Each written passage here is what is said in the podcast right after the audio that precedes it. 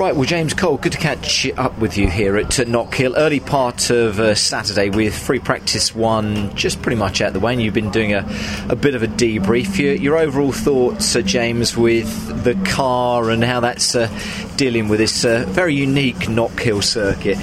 yeah, this circuit is unique. It's uh, it is nothing like we race anywhere else. Um, up and down the country and in the British Touring Car Championship. So it's um, yeah, it's, it has its own set of challenges that we really have to um, get the car suited for this circuit. Is that tough for you and the team to get that right to really nail it on, on a circuit like Knockhill?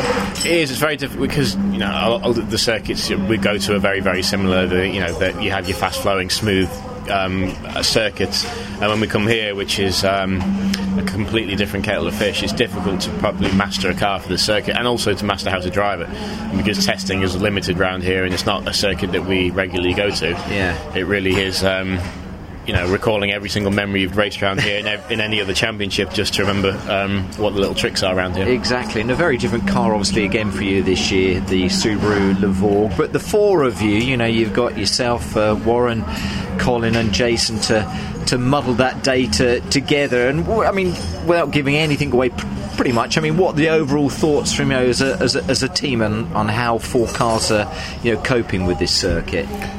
I think this, this, you know, this car suits this circuit to some of the other circuits that we've that we've been to and we're going to. So no, we're you know Jason uh, did a very very good lap in FP1. Um, I think in the second half of the, the, the, practice, someone put some oil down because definitely got slippier. Yeah. Um, but overall, the team are happy. Rear wheel drive definitely suits me a lot, lot better. You're um, enjoying, you? Yeah, it makes it makes sense to me. Uh, front wheel drive. I was just about starting to understand it last year with Motorbase, but. Um, I grew up. I've always grown up racing rear wheel drive rear cars, drive. and to get back in one, it just feels at home. And I, the, it take it, it, it, leaves you so much more mental room to not have to think about. It's it's it, it's natural again, rather where in every front wheel drive car, it's literally thinking about everything I'm doing, which just isn't nice when you've, you know, it should be organic and it wasn't. Yeah, exactly. And going back to Silverstone a couple of weeks ago, it was great to see the four cars in the, the top 10, wasn't it? I'm sure you all cel- celebrated that. I mean, that was the start of the weekend, and it wasn't so great afterwards, uh, maybe personally for yourself. But how are you, again, adapting within the team and everything else? And how do you feel that progression is is going on as far as you and uh, you're driving within the, the Levorg, James? Yeah, the relationship between the four drivers and the engineers is very, very, very good. Nothing, nothing is hidden. Nothing is, is kept secret. Everything is open, which which, which, it should be. Yeah. Um, and it's never even questioned, which is which is great. To have all four cars in the top ten in race one at SNET was was very, very good. Um, tactical wise, I um, I think the, the, other three Subarus use their soft tyres, so I, I was worried that it'd be a bit of a struggle for me to keep up.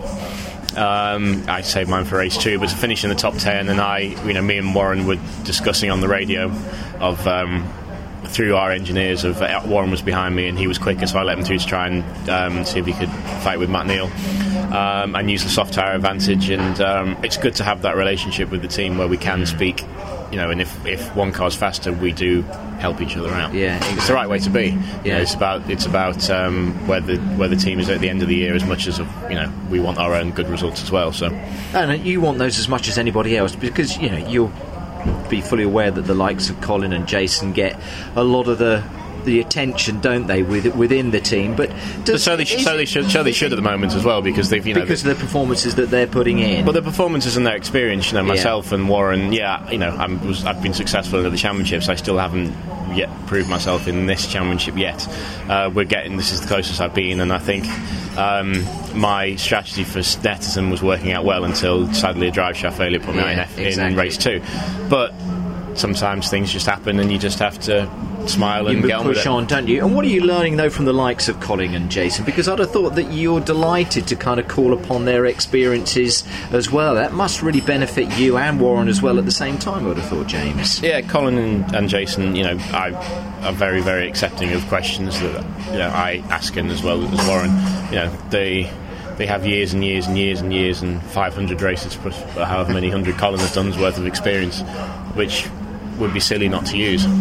And they understand it's for the greater good. And you know, if it brings if their help brings us along, then it's going to help them because we're going to push them along, and it's just a, a process. You know, we want all, we want a one, two, three, four on the grid. We want one, two, Yeah, three, four in races do. just to annoy everyone else. We're not quite there yet, but we're definitely getting closer. You're definitely getting there. And like you say, that uh, four cars in the top ten must have been great for the team, and again, something for you to build upon.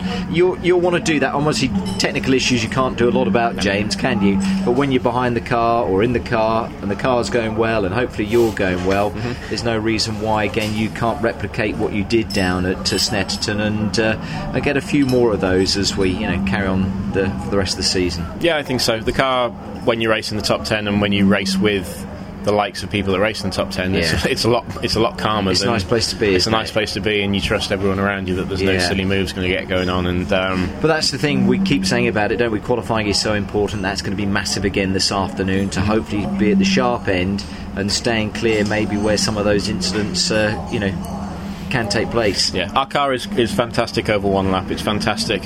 Um, when it's out when it's out front and it's got clear air, this car is still a bit of an issue in traffic and trying to get through traffic because we just haven't got the power Yeah. that we need to be able to work our way through the field. But it's going to be busy this weekend, isn't it? It's going to be very very busy. There's a big old hill at the end of that hairpin to um, So to go different from Snetterton, isn't it? You know, you go from the longest uh, circuit on the calendar to the shortest, but it is going to be busy out there. So qualifying qualifying is everything. very important this afternoon. Mm-hmm. But you've got that free practice two session to look to forward to. We have, and um, Nail everything inconsistent weather to, to put up with as well. Yeah, well, exactly. You know, people can't see that, but we were saying it's a little bit cold here at Knockhill and a little bit damp and everything. Like you say, that inconsistency with the weather does play its part. James, good to catch up with you. I shall let you carry on with all the technical stuff and you thinking about uh, free practice too. Have a good weekend. Thank you. Top stuff. Thank you very much indeed. Thanks.